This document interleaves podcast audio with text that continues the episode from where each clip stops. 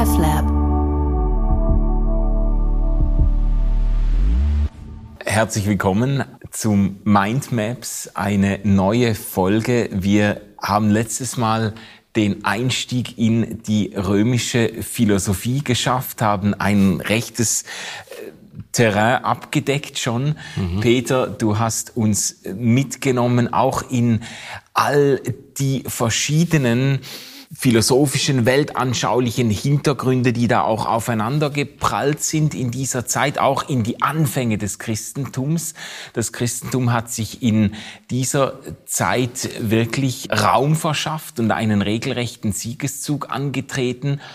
Du hast auch die, die Welt damals beschrieben als eine Zeit bei aller Unterschiedlichkeit der Anschauungen als eine Zeit, die doch auch von einer gewissen Angst und Verunsicherung geprägt war. Heute geht's um den Epikureismus, um eine philosophische Strömung oder Denkwelt, die ein Stück weit auch in diese Situation hineinspricht eigentlich. Ähm, ich würde gern einsteigen mit einem zeitgenössischen Phänomen, YOLO, das äh, ist als Hashtag und als Kürzel in Nachrichten, SMS und so weiter um die Welt gegangen. Die letzten Jahre, gerade in einer jüngeren Generation, wurde das als ein Schlachtruf gebraucht für ein Leben, das eben äh, die Gelegenheit zur Freude und zum Genuss ergreift. YOLO, you only live once. Man lebt nur einmal, sagt man dann bei uns eingedeutscht. Man lebt nur einmal, wenn ich mich frage, soll ich jetzt dieses eine Bier noch trinken oder ist jetzt genug? YOLO, man lebt nur einmal, runter damit, ex oder an die Wand. Soll ich mir jetzt dieses Auto kaufen und mich damit vielleicht verschulden? YOLO, genieß das Leben jetzt, gönn dir das jetzt, bleib jetzt länger auf und so weiter. Der sofortige Genuss für mich aufbereitet für den Augenblick. Das ist so ein bisschen ein, wie könnte man das nennen, ein, eine hedonistische Lebenshaltung, die sich dann auch vielleicht auf Epikur berufen könnte. So Epikur als der Vorreiter von Konsumhedonisten in unserer Zeit. Was, was denkst du? Eignet sich Epikur, um das zu legitimieren oder das? Ja, äh, nur, nur ganz begrenzt. Wobei man sagen muss, Epikur hat eine, eine sehr unterschiedliche Rezeptionsgeschichte erfahren. Ja. Und in der Antike selber, äh, das kann man bei Diogenes Laertios, dem Philosophiegeschichtsschreiber der Antike, lesen, da wird er als Wollüstling dargestellt, tatsächlich schon. Und als jemand, dem also der, der spontane, momentane Genuss, natürlich auch in sexueller Hinsicht, aber auch was die Speisen und den Alkohol angeht, in den Vordergrund gestellt habe. Aber wenn man jetzt genauer hinschaut, bei Epikur, dann trifft ihn eigentlich diese Kennzeichnung gerade nicht, sondern im Mittelpunkt seines Konzeptes steht das ungestörte Leben, ähnlich fast vergleichbar mit der Stoa an dieser Stelle, mhm. die Ungestörtheit, das nicht bewegt sein durch Sorgen, durch Furcht, durch Angst oder auch durch Konsequenzen meines Handels, die mich später einholen, ah. weil ich jetzt unvernünftig war. Ja. Vielleicht als direkte Antwort auf deine Frage. Ähm, Epikur sagt, es gibt kein lustvolles Leben, ohne dass ich ein lobwürdiges Leben führe und es gibt kein lobwürdiges Leben, das nicht eben auch lustvoll sei. Das heißt, er sagt in der Sache, es braucht auch ein gehöriges Maß an Reflexion, an Bildung und auch an Selbstdisziplin, mhm. um das Maximum an Genuss aus meinem Leben rauszuholen. Mhm. Also wenn ich jetzt äh, tatsächlich sage, die Flasche Wodka ist da noch nicht leer, ich gönn mir das jetzt auch noch, wäre das nicht im Sinne von äh, Epikur, weil er nämlich sagen würde, aber denk mal, bedenk mal die Konsequenzen. Also dir ist mindestens einen Tag lang noch richtig schlecht, der ist schon mal für dich verloren. Du hast zwar vielleicht eine gewisse kurze Zeit an Genuss, aber du verlierst darüber unverhältnismäßig viel an Gelegenheiten, weiteren Lebensgenuss zu haben. Ja, also du würdest sagen, Epikur war lange Zeit im Ruf, genau äh, eigentlich eine, eine solche YOLO-Lebenshaltung unterstützt zu haben. Wenn man näher ranzoomt, unterstützt er das eigentlich nicht. Oder die Maxime des Lustgewinns würde er schon teilen, aber er differenziert da sehr klug. Er sagt, man kann Dinge auch bereuen, wenn man sich ja. heute genießt und dann ein Leben lang bereut, dann hat man eben nicht das Beste für seinen Lustgewinn getan. Richtig. Es geht um den Unterschied zwischen maximalem und spontanen Lustgewinn. Mhm. Also das, was wir heute in, im Bereich der Kultursoziologie als Konsumhedonismus bezeichnen, das wäre ganz sicherlich nicht das, was Epikur vertreten hat, wo es um Genuss hier und jetzt und sofort ja. geht. Ich will Genuss sofort. Otto Versand, nicht wahr? Ähm, ah, ist das der Slogan? Ja. Äh, und dann, also das hat ja ganz aktuelle Bezüge, die du ja teilweise auch schon angedeutet hast, die Teilzahlungsmöglichkeit. Warum soll ich denn mit dem Kauf dieser Ware warten, wenn ich es jetzt schon haben kann? Ja, ja, ja. Epikur würde sagen, hast du dir mal in der Summe überlegt, wie weit du deine finanziellen Möglichkeiten einschränkst, wenn du jetzt eine Teilzahlung auf die andere draufhaust und mhm. so weiter.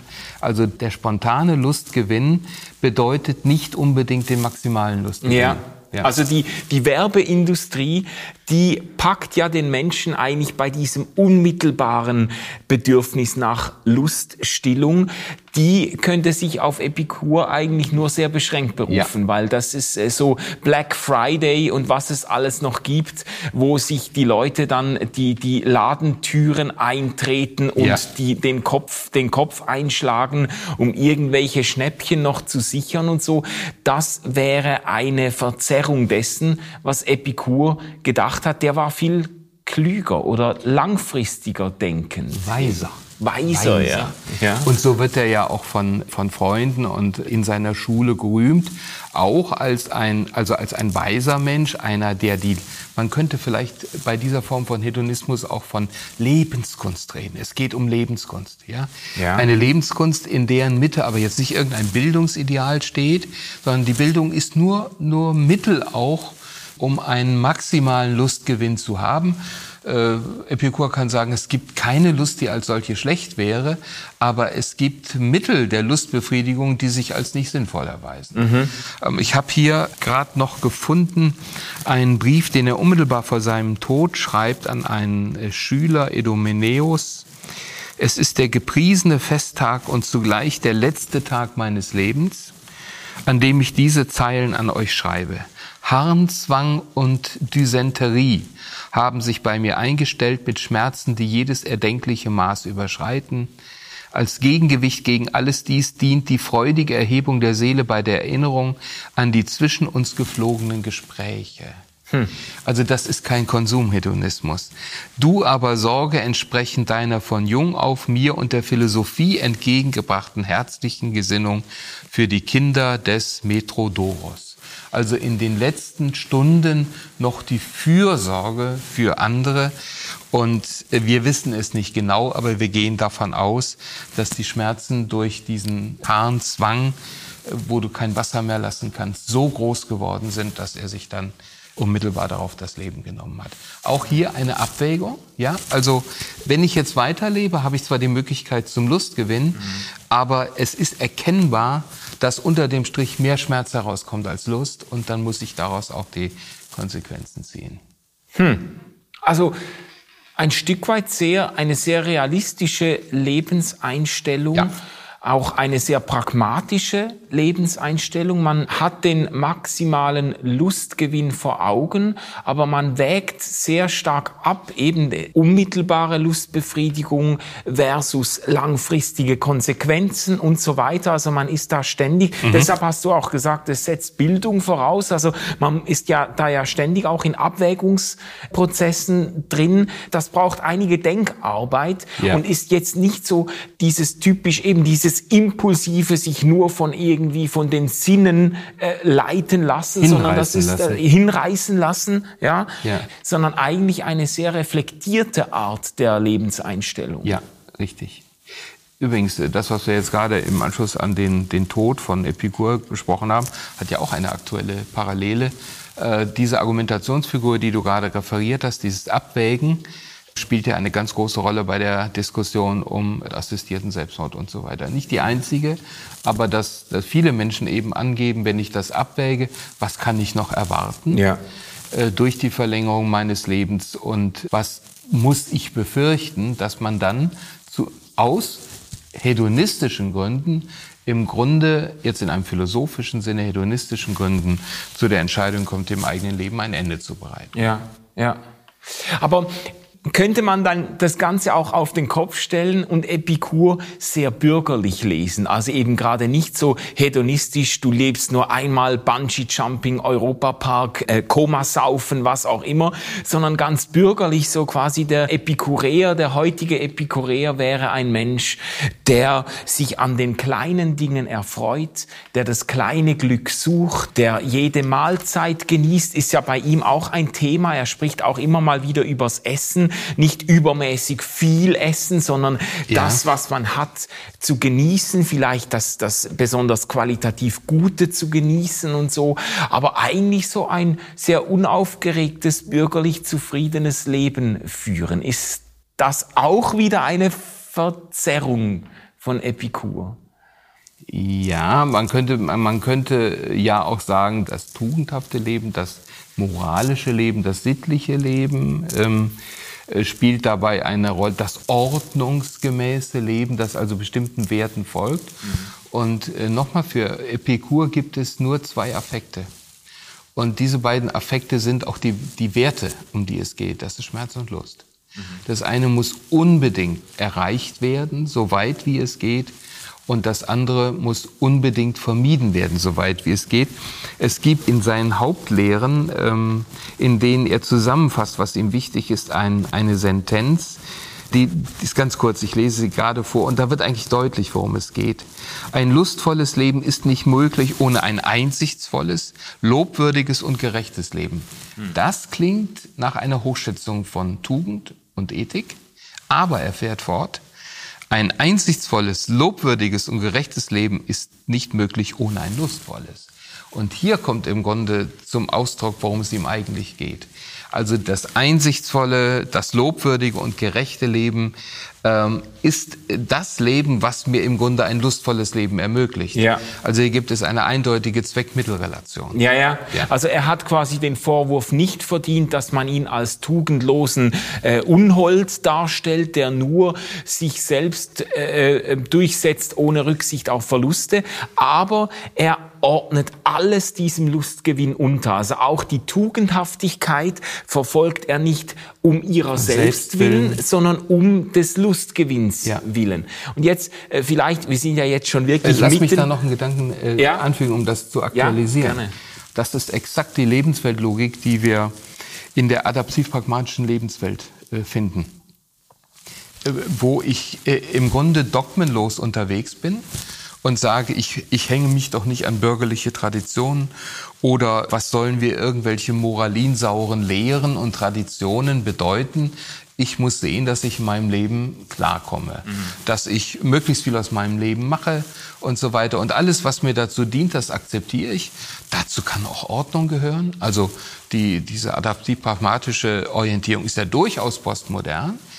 Da gilt nicht anything goes, denn wenn ich anything goes praktiziere, dann gerät mir mein Leben auseinander und ich habe auf einmal ganz viel Verdruss. Mhm. Sondern es kann sein, dass da eine Ordnungsorientierung ist, dass ich wirklich auch nach Prinzipien frage, die mich und Disziplin, äh, was mich in meinem Leben leitet, damit ich weiterkomme, damit ich mehr Genuss habe. Ja. Also diese adaptiv-pragmatische Orientierung, ja. die haben wir hier auch bei Epikur im Extremfall.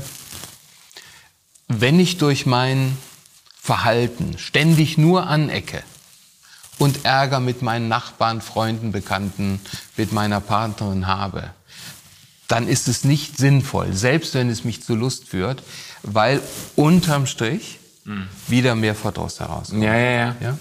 Also vielleicht noch zur Erklärung adaptiv-pragmatisches Milieu. Du hast jetzt hier angespielt auf diese Milieuforschung, die die Gesellschaft in verschiedene so Lebenswelten einteilt. Und die adaptiv-pragmatische Lebenswelt wäre jetzt deiner Meinung nach eine, die besondere Brücken bauen könnte zum Epikureismus oder die in besonderer Nähe steht. Die auch. in besonderer ja. Nähe steht. Und sie ist von der, von der Lebensweltforschung her ist das die neue, junge, dynamische Mitte in unserer Gesellschaft. Ja. Also das, was man früher als bürgerliche Mitte sah, das ist inzwischen doch schon sehr altbacken. Das orientiert sich immer mehr konservativ auch.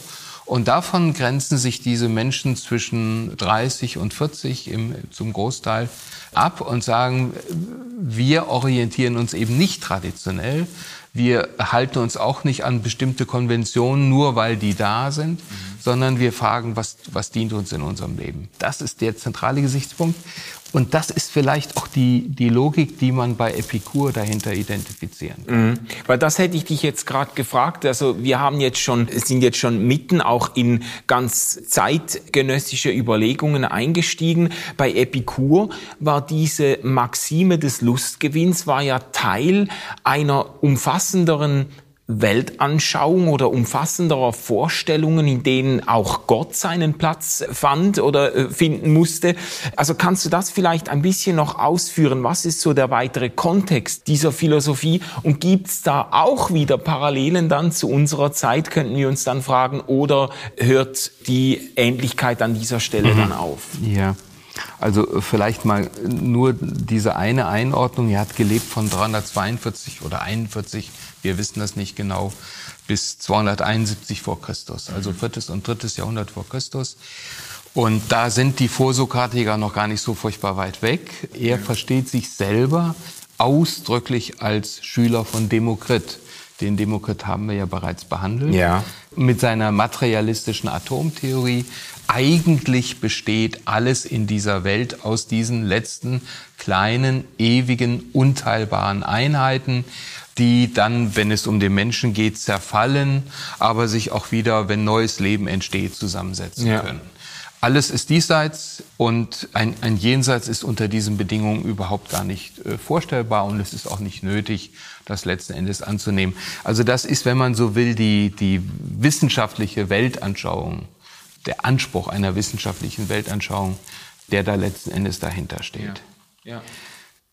Also da gibt es Parallelen oder da gibt es eine Schneise von Demokrit äh, hin zu, zu Epikur, der beruft sich ausdrücklich auf ihn. ihn. Aber Gott spielt ja doch eine Rolle. Also es ist ja nicht so, es ist keine per se atheistische Philosophie, die er fährt. Nein, es käme jetzt darauf an, was man unter atheistisch ah, versteht. Ja. Äh, wenn man es jetzt hebräisch alttestamentlich sieht, vielleicht schon. Aber jetzt in einem äh, neuzeitlich modernen Sinne einer einer Position, Theismus oder Atheismus, äh, sicherlich nicht. Man hat Epikur den Vorwurf gemacht, er sei ein gottloser Geselle, Asebes. Und demgegenüber sagt er ausdrücklich in, in mehreren Schriften, vor allen Dingen in diesem berühmten Brief an Menoikos, natürlich existiert Gott. Mhm. Also gottlos sind die Leute, die Gott aber die falschen Eigen oder den Göttern die falschen Eigenschaften zusprechen. Und ich bin nicht deshalb gottlos, weil ich die religiösen Konzepte der breiten Masse korrigiere. Ja. Und er sagt, wir müssen doch von Gott angemessen denken. Er versteht sich also auch in religiöser Hinsicht als Aufklärer und ja. sagt, von Gott können wir doch im Grunde zwei Dinge sagen. Und das ist jetzt die Basis, auf die alles ankommt. Er ist unvergänglich, relativ unproblematisch und er ist glückselig. Mhm. Wann kann Gott glückselig sein? Doch nur dann, wenn er nicht gestört wird. Und hier kommt jetzt ein Konzept, das findet sich dann auch bei Lucrez äh, später in dem äh, Schüler Epikurs, der im ersten Jahrhundert vor Christus noch gelebt hat, also etwa zwei Jahrhunderte später, und von dem wir wesentliche Auskünfte über das Denken Epikurs noch haben. Das Konzept sieht dann so aus, dass er sagt, also was bedeutet störungsfrei zu leben, ungestört zu leben? Das ist ja wichtig, damit ich damit meine Seele mit mir selbst im Gleichklang ist. Ja. Damit ich ein Leben führen kann, das ohne Ärger, ohne Zorn, ohne Affekte letzten Endes passiert. Also das Ungestörte ist das Leben, das ohne Affekte verläuft. Wenn ich jetzt aber ständig mitbekomme, was mit den Menschen los ist, in welchem Elend die leben. Wenn es tatsächlich so wäre, wie das die Religionen unterstellen, dass ich durch Kulte, durch Gebete, durch Selbstkasteiung und Askese Gott erreichen kann. Macht euch doch mal einen Moment klar, was das für die armen Götter bedeutet. Die kommen doch überhaupt nicht mehr zur Ruhe. Und dann schildert er, er sagt, wenn ich jetzt von dieser Glückseligkeit ausgehe, von dieser Ungestörtheit, dann kann das doch nur so sein. Dann ist das so, dass die Götter ihren eigenen Geschäften nachgehen. Die leben auf ewig glückselig in ihren Intermundien, in ihren Zwischenwelten. Die interessieren sich kein bisschen für dich. Und die Idee, dass du ihnen dienen müsstest, dass du ihnen Tempel bauen müsstest. Wir denken an die Apostelgeschichte 17, wo Paulus das ja auch sagt, Gott wohnt äh, nicht in, in äh, Häusern, die Menschen gebaut haben. Ja, ja, ja. Da ist ein epikureisches Motiv mit drin. Und da sagt Epikur letzten Endes, Religion in der vorfindlichen Form ist Unsinn. Entspricht nämlich dem Wesen der Götter nicht. Und ihr müsst auch keine Angst haben vor dem Zorn der Götter, die darauf reagieren, dass sie etwas Falsches oder Böses tut. Und Lucrez lobt ihn dann als den großen Aufklärer, der die Menschheit befreit hat von dem einen großen Schrecken der Gottesfurcht. Ha. Mich, hat das ein bisschen auch an Xenophanes erinnert. So diese Reinigung des Gottesgedankens ja. und diese Warnung davor, Gott Eigenschaften zuzuschreiben, die ihm eigentlich nicht statthaft sind oder nicht zugehören. Eben, mhm. man könnte auch sagen, menschliche, typisch menschliche Eigenschaften zuzuschreiben. Äh, Epikur will Gott einfach glückselig halten. Dann hat er aber mit den Menschen eigentlich nichts zu tun und dient höchstens als Vorbild der Glückseligkeit. Ja, ja, so, so, redet, so redet er dann. Ich will nicht, will nicht zu stark werten und sagen, so redet er sich raus. Aber es geht natürlich darum, dass ein solcher Gott, der so für sich glückselig ist, mich auch in meinen Kreisen nicht stört. Nicht? Das ist ja dann die Kehrseite. Ja. Und damit sind wir noch mal beim Thema Atheismus. Ja. Es ist kein theoretischer Atheismus, aber es ist im Grunde ein, eine Lebensform, eine Lebensweise, in der man den lieben Gott einen lieben Mann, den guten Gott einen lieben Mann sein lässt und wo Gott im eigenen Leben 0,0 eine ja. Rolle spielt. Ja. ja. Und das nennt die Heilige Schrift, das nennt das Alte Testament eben einen praktischen Atheismus letzten Endes. Ja. Also der Mensch ist nach dem epikureischen Verständnis auf sich allein gestellt. Ja. Und muss, darf aus seinem Leben das Beste herausholen und maximalen Lustgewinn verfolgen. Ja, kurze Ergänzung. Lucrez, der Epikur nochmal schärft, sagt, wir müssen die Götter auch mit dem Theodizee-Problem nicht belasten. Also mit der Frage, wie kann Gott eigentlich das alles zulassen, wenn er doch gut barmherzig ja. ist und so weiter. Da, äh, dieses Problem erledigt sich auch hier äh, völlig von allein. Mhm. Aber könnte man dann sagen, der Epikureismus ist eigentlich eine sogar auch wieder eine sehr zeitgemäße Kontingenzbewältigungsstrategie. Also man hat ja Religion als Kontingenzbewältigungsunterfangen bezeichnet. Also wir, wie gehen, also äh, um das zu auszudeutschen, wie, wie gehen wir um hm. mit den unvorhersehbaren Ereignissen, vor allem auch mit den Einbrüchen des Tragischen in unser Leben? Wie geht man damit um, auch mit den mit der Unvorhersehbarkeit des Lebens? Ja. Und so Religion kann dabei helfen der Glaube an einen Gott, der entweder alles in der, in der Hand hält, im Griff hat oder der am Schluss alles wieder gut machen wird und gerecht ausgleichen wird.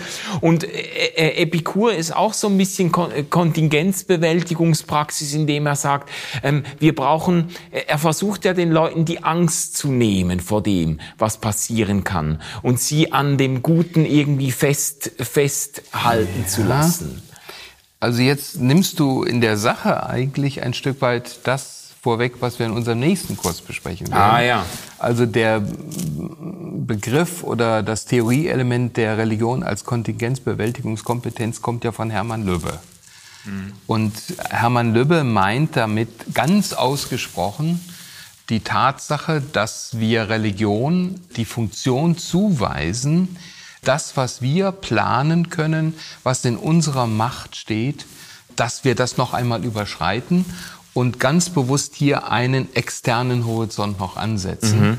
Der alles nochmal umfasst. Ja. Also dahinter steht natürlich die Idee einer, wenn man so will, transzendenten Ordnung, die aber unsere immanente Ordnung umfasst. Und das würde, pardon, das würde Epikur nicht sagen. Das fehlt bei ihm. Das fehlt ja. bei ihm völlig. Aber es, es wäre quasi eine, eine das atheistische Kontingenzbewältigungspraxis. Ja, vielleicht. Also ich wollte noch mal ergänzen, das, was du jetzt gerade geschildert hast, das ist Stoa. Da werden wir morgen. Also äh, wenn wir das, das äh, Weltgedicht von Kleantes lesen, wo Gott einfach alles umfasst und ja. Äh, wo du dich über die Kleinigkeiten nicht mehr aufregen musst, weil es ja die eine kosmische Ordnung gibt, für die der Göttervater Zeus oder wer auch immer der Gott ist, äh, letzten Endes gerade steht und mhm. sorgt. Ja. Mhm.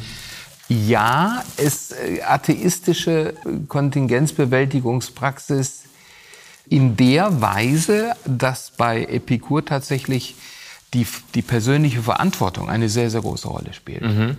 Ja, also ich darf nicht einfach in den Tag leben. Das haben wir ja jetzt auch ja. oft genug gesagt, wenn es nach dem Konzept von Epikur geht.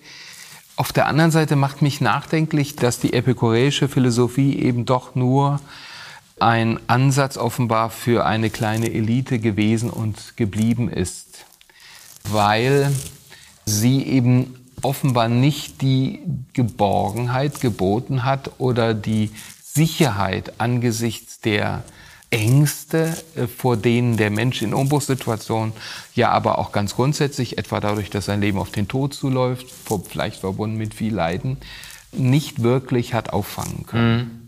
Das ist natürlich dann auch wieder eine Frage der, der persönlichen weltanschaulichen Einstellung.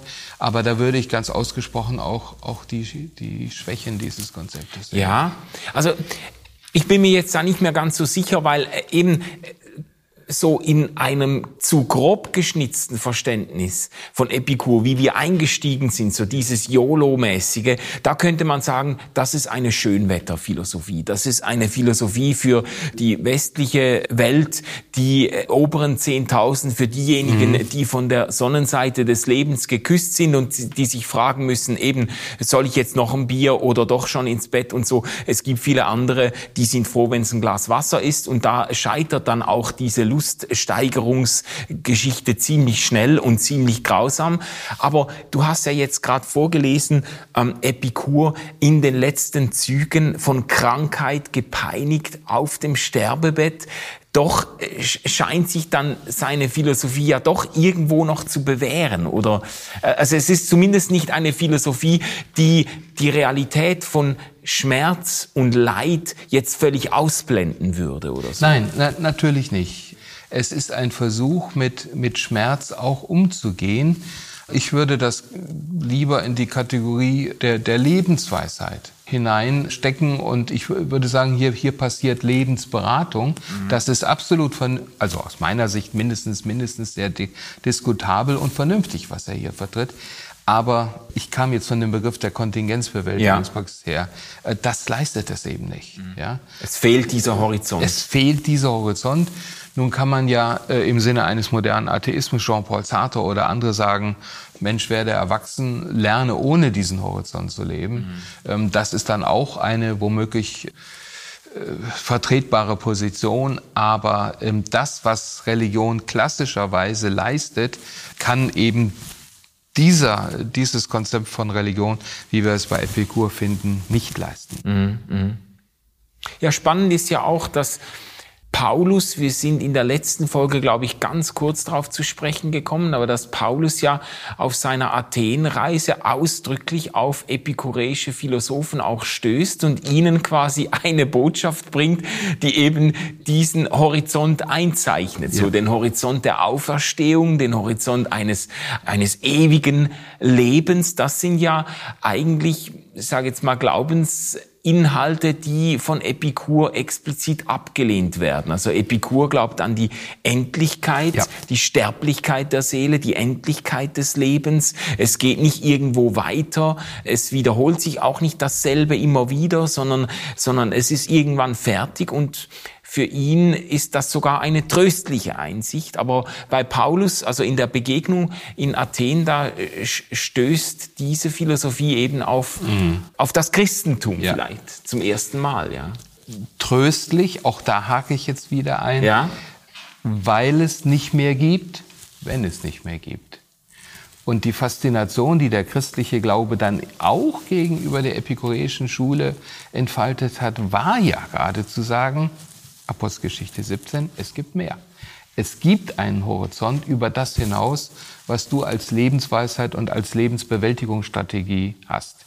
Dass er dabei weder bei der Stoa noch bei den Epikureern auf viel Gegenliebe gestoßen ist, das sieht man dann eben am Ende von Apostelgeschichte 17, wenn die Reaktionen geschildert werden. Also in dem Moment, wo, wo dieser geschichtliche, auch apokalyptische Horizont gezeichnet wird, wo überhaupt ein Horizont, der den Menschen überschreitet, eingebracht wird, da versagen sich die Gesprächspartner und machen sich sogar über ihn lächerlich. Mhm. Also da wird man an die Epikureer letzten Endes denken ja. müssen.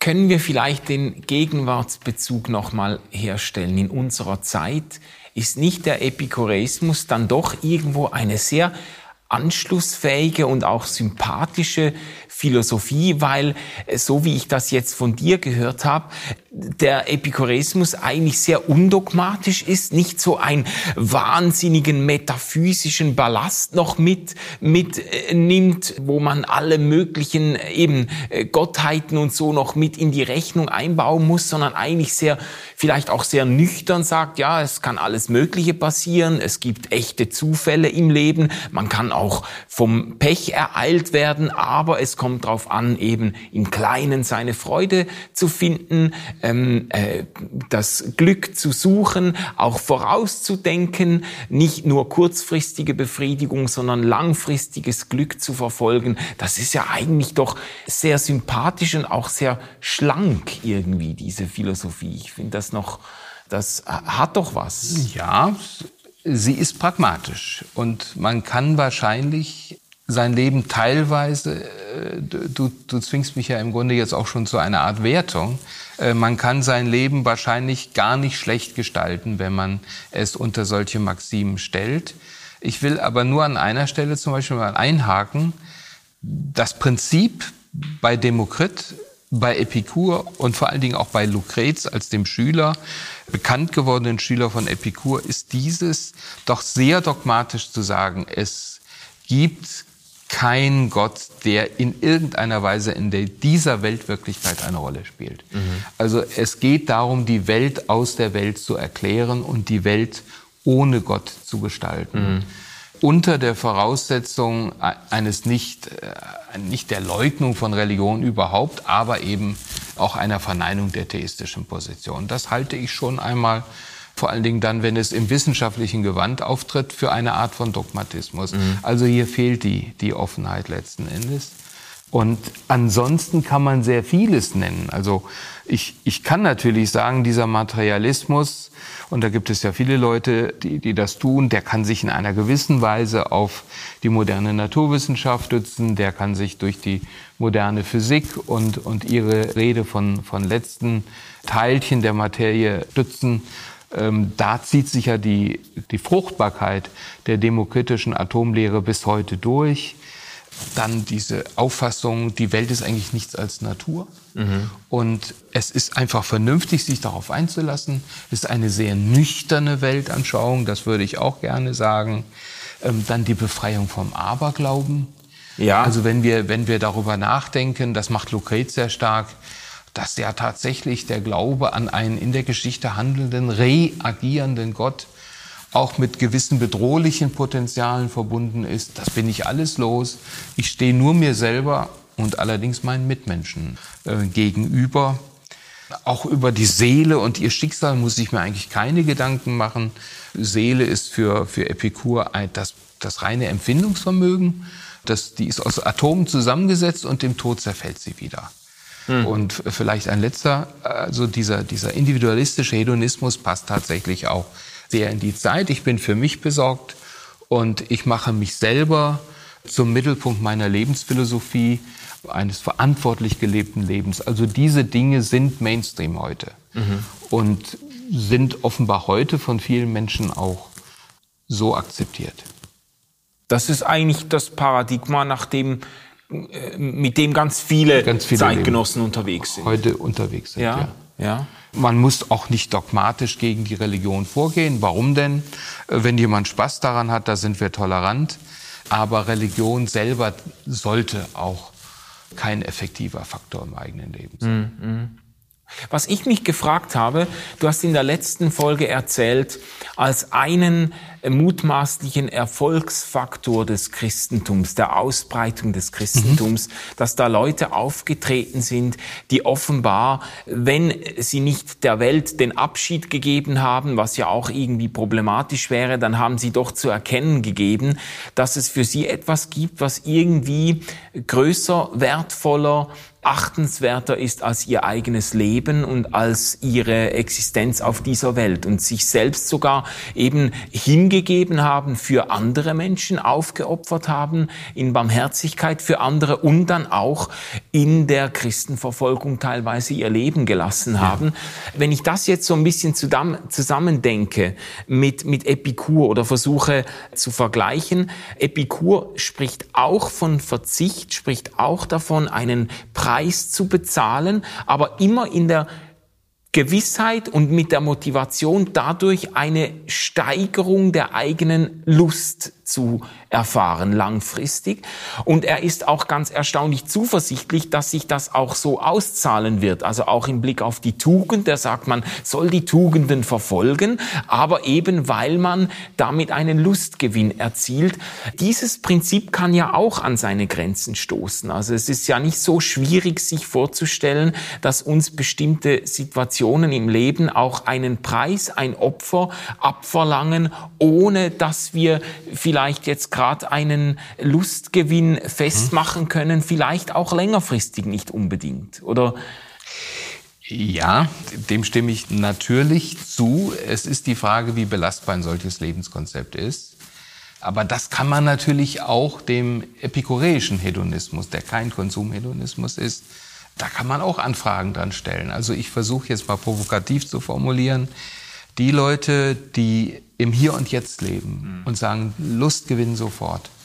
Hier steht die Flasche Bier, was morgen ist, ist egal. Ich, jetzt habe ich das Geld, jetzt habe ich noch die Möglichkeiten, mir dies und jenes zu kaufen. Wenn ich morgen kein Brot mehr habe oder äh, dann wird sich irgendwie ein anderer Weg finden. Lasst uns essen und trinken, denn morgen sind wir tot. Mhm. Diese Leute werfen ja einer solchen epikureischen Lebensphilosophie auch wieder Triebaufschub vor. Das mhm. weißt du ja letzten Endes auch nicht, was morgen ist. Ja? Also du legst heute Geld zurück, um ja. maximalen Lustgewinn dann später zu haben, aber du weißt ja nicht wirklich, ob du das erlebst. Und wenn wir jetzt zum Beispiel an, an die Pandemie und, und entsprechende mhm. Dinge denken oder überhaupt an, an große Krankheitszeiten in der Geschichte der Menschheit, Pest, Cholera, dann ist das ja eine in diesen Zeiten auch sehr verbreitete Haltung gewesen. Dass man eben nicht weiß, wann Gevatter tot kommt. Dass man nicht weiß, wie das eigene Schicksal aussieht. Also ich versuche jetzt auch mal diese krasse Form von Hedonismus stark zu machen und mhm, sagen, ja, gerade ja. die Kontingenz bedeutet ja, dass ich das, was ich im Moment in der Hand habe, auch nutze und das genieße, weil ich nicht wissen kann, was morgen kommt. Mhm. Und also das könnte man jetzt der epikureischen Lebensphilosophie auch auch wieder kritisch vor. Ah ja, jetzt verstehe ich, was du gemeint hast damit. Also ja. es gibt ja so diese Leute, die sagen, lebe jeden Tag, wie wenn es dein letzter wäre. Und ich denke immer, ja, wenn das mein letzter Tag wäre, dann würde ich natürlich was ganz anderes machen. Dann würde ich jetzt keine Ahnung mit Frau und Kind verbringen oder ich würde mir noch ja. mal, ich würde noch mal den besten Wein im Keller aufmachen oder keine Ahnung. Aber äh, das geht ja, äh, also aber daran siehst du ja gerade, die Haltungen sind vernünftig je nach Framing. Ja. Je nach Voraussetzung, von der ich jeweils ausgehe. Mhm. Da wir diese Voraussetzung aber nicht sichern können, weder die eine noch die andere, stellt sich für mich die Frage, ich kann nicht anders als jetzt auch wieder positionell zu reden, ob nicht das ganze Konzept mit einer entweder spontanen oder maximalen Lustbefriedigung nicht doch letzten Endes zu kurz greift. Und das scheint mir ja dann auch im äh, Urchristentumsgeschichtlich der Fall gewesen zu sein. Die Menschen haben den Trost, den Halt, die Geborgenheit, die sie gesucht haben, eben in ihrer ganz großen Mehrheit weder in der epikureischen Philosophie noch in der stoischen Philosophie gefunden. Mhm. Ja. Mhm. Dazu kommt noch was anderes. Ich weiß, dass auch das eine Frage der Wertung ist, aber man muss doch die Voraussetzungen aufdecken in dieser individualistischen Grundeinstellung, die die eigene Bedürfnisbefriedigung zum absoluten Maßstab und Ziel alles anderen macht. Mhm. Auch die Regelung der Kontakte zu den anderen. Diese Voraussetzung muss man mindestens mal benennen.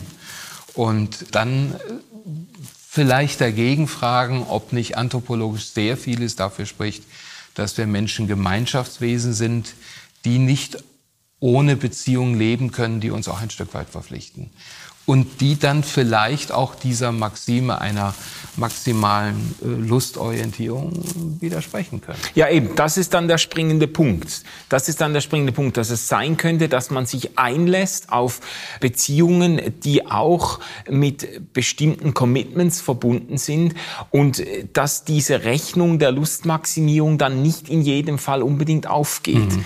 Man kann natürlich sagen, auch ein christliches Mindset, auch jemand, der in den ersten Christen nächsten Generationen äh, für seinen Glauben irgendwie in die Arena ging und von den Löwen zerfleischt wurde oder so, der rechnet ja auch damit, der tut das ja auch unter bestimmten Voraussetzungen, rechnet auch damit, dass irgendwie, ähm, dass das doch Sinn macht, dass er sich so mhm. hingibt und nicht seinen Glauben abschwört oder Richtig. so, weil er zum Beispiel jetzt über die Todesgrenze hinausdenkt und irgendwie einen weiteren Horizont konstruiert oder vollkommen ja. richtig. Nur das würde ich jetzt nicht unter Lust Maximierung summieren, dann wäre dieser Begriff unzulässig ausgedehnt. Ja, äh, ja. Sondern eben unter der Frage, was ist ein weises Lebenskonzept?